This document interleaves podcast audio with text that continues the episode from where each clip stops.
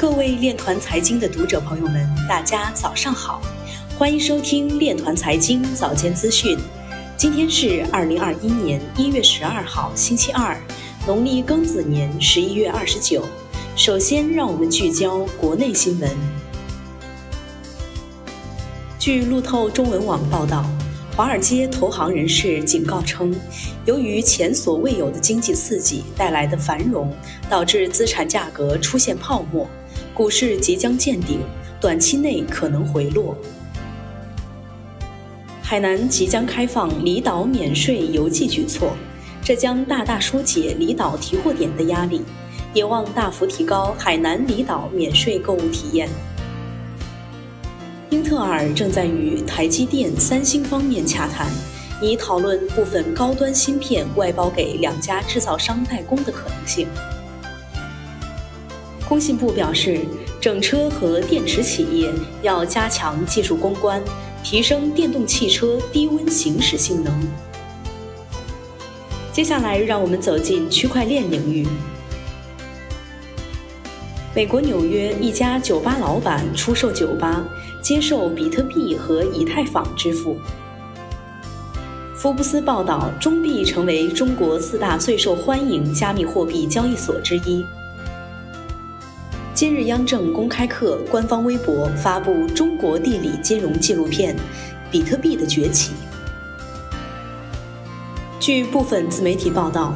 有黑客在国外某论坛上发帖，以八点八个比特币的总价售卖交通银行一千六百七十九万个客户信息，金额超过两百万人民币。交通银行表示，不存在客户入侵，不存在客户信息泄露。在美国，男性、年轻人和城市居民可能比女性、老年人和郊区以及农村居民更加熟悉加密货币。神秘矿工转移2021年挖出的一千枚比特币。Ripple 职位发布表明，其正在与中央银行合作，以建立 CBDC。2021年将是隐私、去中心化和抵制审查的一年。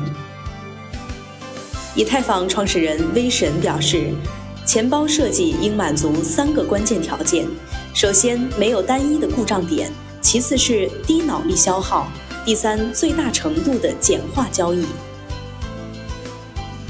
黄金支持者、比特币反对人士表示，用比特币支付毫无意义，因为这是在用别人的方式玩游戏。金色财经报道，奔瑞资本创始人楚康在接受采访时指出，比特币短期的大跌，有很多人认为是市场获利盘太大。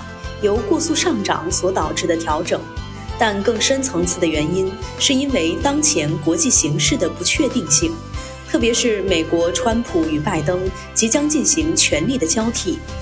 据外网所显示的新闻来看，这期间充满了巨大的不确定性，所以全球的大宗商品资产都出现了大幅的回调，这也是美国的一些主流投资机构所采取的避险措施。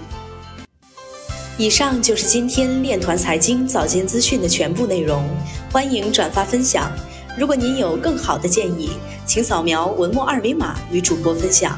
感谢您的关注与支持，祝您生活愉快，我们明天再见。